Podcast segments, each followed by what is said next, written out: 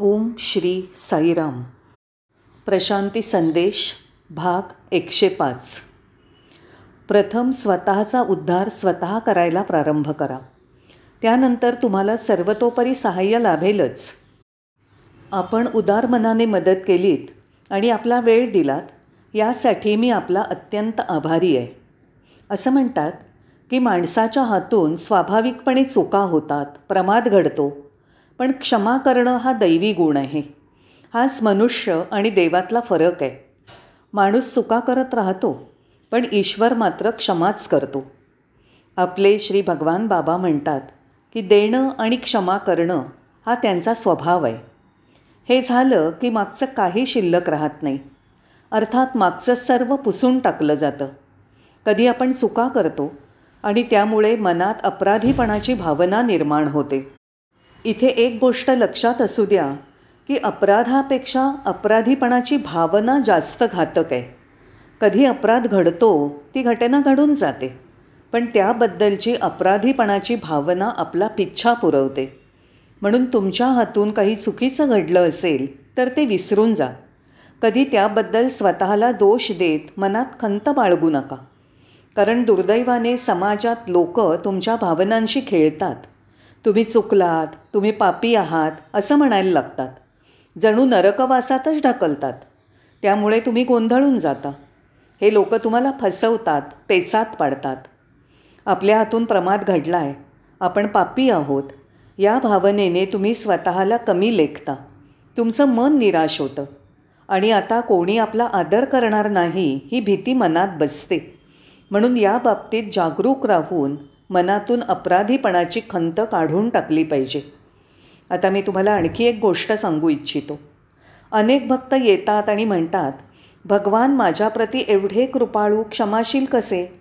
माझ्या हातून खूप अक्षम्य चुका झाल्या असल्याने मी खरंच त्यांच्या दयेला पात्र आहे का? मग हे कसं काय घडतं आहे मला माहीत नाही. मला असंही वाटतं आहे की मी त्यांच्या असीम प्रेमाला पात्र आहे का? अनेक भक्तांची अशीच भावना असते. इथे आपण एक गोष्ट लक्षात ठेवली पाहिजे. भगवान असीम प्रेमाचा सागर आहेत आणि त्याचा अखंड वर्षाव ते आपल्यावर करत असतात.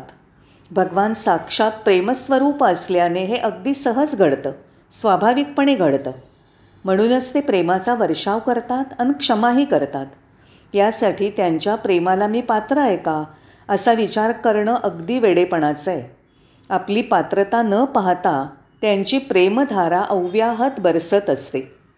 बरसणारा पाऊस जमीन आर्द्र आहे का ओसाड असा भेदभाव करत नाही. तसंच रेताड जमीन वा खडकाळ दगडावरही तो सारखाच बरसतो. स्वामींचं प्रेमही असंच आहे. ते एवढं असीम आहे की सर्वांवर वर्षाव करूनही त्यात कधी कमतरता भासत नाही. आपण मात्र या प्रेमाला मी पात्र आहे का असा जो विचार करतो तो केवळ अहंकारापोटीच नाही का? आणि या अहंतेपोटीच मी प्रेमाला पात्र नाही असा तुम्ही विचार करणं चुकीचं आहे. या जन्मात स्वामींनीच आपल्याला त्यांच्या सान्निध्यात आणलं आहे हेच पुरेसं आहे. आणि जेव्हा आपण त्यांच्या सान्निध्यात असतो तेव्हा त्यासाठी आपला दर्जा सिद्ध करण्याची काही आवश्यकता नाही अजिबातच नाही. आपण निवांत राहावं आणि स्वामींना आपल्या जीवनात स्थान द्यावं. स्वतःला दोषी ठरवून आपल्या पात्रतेचा विचार करण्याची गरजच नाही. असा विचार करणं मूढपणाचं नाही का? असं लक्षात घ्या की स्वामी नेहमीच म्हणतात तुम्ही चुकलात तरीही तुमच्या मर्यादा आणि दोषांचा विचार न करता मी फक्त तुमच्यावर प्रेमच करतो. कोणीही स्वामींच्या चरणाशी येऊन प्रार्थना करू लागला की स्वामी मी निष्काळजीपणाने घोड चुका केल्या आहेत मी पापी आहे. तेव्हा स्वामी म्हणतात नाही नाही तू चांगला मुलगा आहेस. अरे नाही तो भूतकाळ होता. ते घडून गेला आहे त्याचा आत्ता विचार करू नको. काळजी करू नको. स्वामी नेहमी असंच म्हणत असत. आणि मी हे अनेकदा पाहिलं आहे हे किती छान आहे नाही का? स्वामी किती सहृदय आहेत. म्हणून आपली त्यांच्यावर पूर्ण श्रद्धा असेल तर असा विचार आपल्या मनात कदापि येणार नाही. पण आपण त्यांच्यावर पूर्ण विश्वास ठेवत नसल्याने हा प्रश्न उद्भवतो. श्रद्धेच्या अभावीच आपल्या मनात साहजिकच नाना शंका कुशंका निर्माण होतात. भगवान जेव्हा सांगतात हे असं करा हे करू नका तेव्हा त्यांना न रुचणारी गोष्ट आपण करतो. आणि असा निष्कर्ष काढतो की स्वामी आता त्यांचं प्रेम आखडतं घेतील आणि यापुढे आपल्याला त्यांचं प्रेम मिळणार नाही. या वेळेला बंगळूरच्या श्री रामब्रह्मम यांनी सांगितलेलं उदाहरण आठवतं. ते मला म्हणाले अनिल कुमार स्वामी कधीही कोणावर रागावणार नाहीत. आपण आपली चूक सुधारावी यासाठी क्रोधित झाल्याचा लटका आविर्भाव आणतात. पण ते मूर्तिमंत प्रेमस्वरूप आहेत. कृपया माझ्यावर विश्वास ठेवा. तुम्ही जरी त्यांच्यावर टीका केलीत त्यांचा धिक्कार केलात तरीही ते मात्र तुमच्यावर फक्त प्रेम आणि प्रेमच करतात. खूप वर्षांपूर्वी भगवानांनी एक दाखला दिला होता. जरी तुम्ही कुऱ्हाडीने चंदनाच्या वृक्षावर घाव घातलेत आणि त्याचं लाकूड तोडलं तरी ती कुऱ्हाड सुगंधित होते. आणि त्यावर घाव पडल्यानंतरही चंदनाच्या वृक्षाचा सुगंध सर्वत्र दरवळत राहतो. असेच आहेत आपले भगवान. आणि हे खरंच विस्मयकारक आहे. कोणी जर म्हटलं की स्वामी तुम्ही माझ्यावर कसं काय प्रेम करता? तर स्वामींचं एकच उत्तर असतं मी प्रेमस्वरूप आहे. आणि मी प्रेम करतच राहतो. आणि हे प्रेम अथांग आहे न संपणारं आहे. हो अन दयासागरा प्रेमसागरा याचाही तोच अर्थ आहे. ते खरोखरच करुणासागर आहेत. आपण अनेकदा असा विचार करतो की आपण स्वामींच्या वचनांचा आणि शिकवणुकींचा मागोवा घेतो. त्याने प्रभावित होतो. पण हे अर्धसत्य असून सर्वार्थाने मात्र खरं नाही. स्वामी जसे आहेत तसा आपण त्यांचा स्वीकार केला आहे आपलं त्यांच्यावरचं प्रेम अलौकिक असून त्यांची प्रवचनं ऐकण्यापुरतं ते मर्यादित नाही. म्हणून अचानक जर कोणी आपल्याला स्वामींच्या प्रेमाबद्दल विचारलं तर आपण निरुत्तर होतो. कारण त्यांच्याविषयी वाटणारं हे विशुद्ध प्रेम अनुभवातीत आहे. मनबुद्धीच्या पलीकडचं आहे. म्हणून भगवानांचं प्रेम मिळवण्यासाठी तुम्ही आपल्या मनाची कवाडं उघडली पाहिजेत. काही वेळा अनेक पूर्वग्रहांमुळे तुम्ही तुमच्या मनाची कवाडं बंद करता. मग त्यांच्याकडून प्रेमाची अपेक्षा कशी करायची? तुम्ही मनमोकळेपणाने त्यांचं प्रेम स्वीकारता तेव्हा आपलं प्रेमही स्वामींना पोचतं. म्हणून त्यांचा उपदेश ऐकताना या प्रेमाचा प्रवाह दोन्ही बाजूनी प्रवाहित व्हायला हवा. मगच तुम्हाला त्यांच्या कृपाप्रसादाचा खरा आनंद मिळेल. हे किती विस्मयकारक अनाकलनीय आहे नाही का? हे जाणीवेच्या पलीकडचं आहे म्हणून ज्यांना थोडीफार जाण आहे त्यांना हे समजेल उमजेल आणि त्याच्या बळावर आपल्याला त्यांच्या असीम प्रेमाची अनुभूती येईल. जसं की चमच्यात एकूण साठ्यातली चिमूटभर साखर घेऊन साखली तरी त्याची गोड चव कळते त्याप्रमाणे त्यांच्या दिव्यत्वाची झलक जरी आपण अनुभवली तरी त्यांच्या अथांग प्रेमाची कल्पना येते. तरीही ते अवर्णनीय आणि अगम्यच आहे. म्हणून आपण त्यांचं प्रेम ओळखावं आणि त्यात सदैव चिंब भिजत राहावं. क्वचित कोणी जर असं विचार करू लागलं की पुढे या आणि स्वामींचं प्रेम सिद्ध करून दाखवा बरं. तर अशावेळी आपण केवळ स्मितहास्य करतो. कारण ते कसं सिद्ध करणार? प्रत्येक गोष्ट सिद्ध करून दाखवायला ती काही रासायनिक प्रयोगशाळा नाही. तसंच तो काही विज्ञानाचा सिद्धांत नाही. ही अनुभूती ज्याची त्यालाच येते. हा अगदी व्यक्तिगत अनुभव असून खोलवर तुमच्या हृदयात तुम्हाला ही प्रचिती येते जी तुम्ही सिद्ध करू शकत नाही. केवळ तुम्ही आणि स्वामी यांच्यात प्रेमाचं पवित्र बंधन निर्माण होतात. तादात्म्य होतं. म्हणून भगवानांबरोबर एकतानता होते. सूर जमतात. आपल्या हृदयाची स्पंदनं त्यांच्या स्पंदनाशी एकरूप होतात. हे असं नेहमी सहज घडत नाही आणि सामान्यतः तसं होत नाही.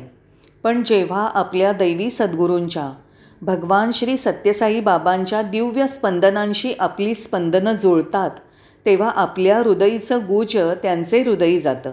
आणि ही जवळीक हे नातं व्यावहारिक पातळीवरील मोजमाप हिशोब यांच्या परे आहे.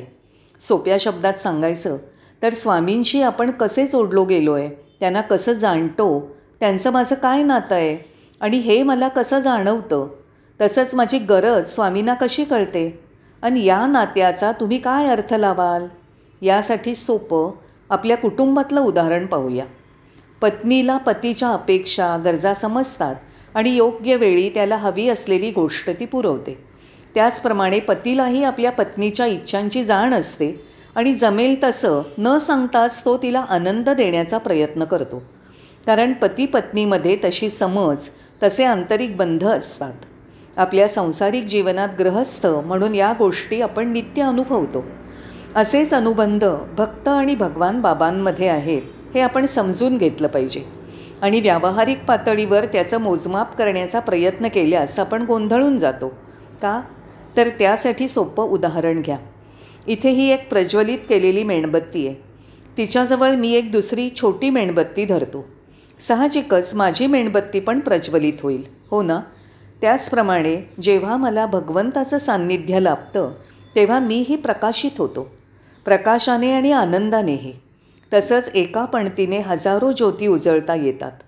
आपले स्वामीसुद्धा अशा लाखो ज्योती संपूर्ण जगभर प्रज्वलित करीत असल्याचं आपण आजही पाहतो.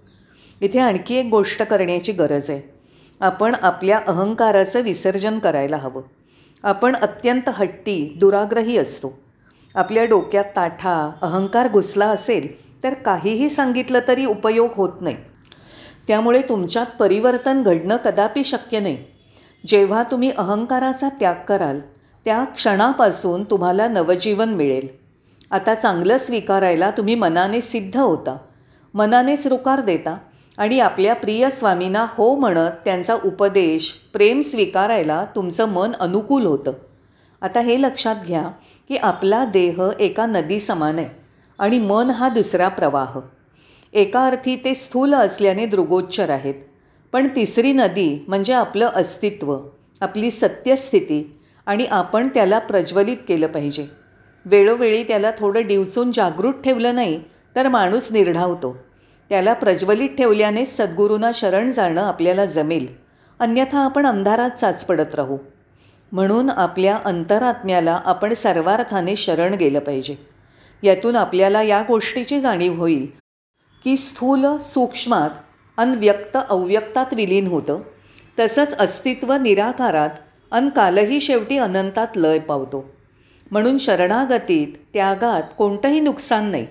एका गोष्टीचा त्याग केल्यावरच आपल्याला दुसरी गोष्ट प्राप्त होते.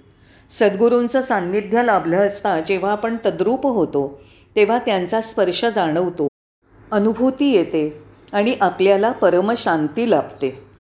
आपले दैवी सद्गुरू त्यांच्या दिव्य चक्षूंनी आपल्या डोळ्यात खोलवर दृष्टिक्षेप टाकतात.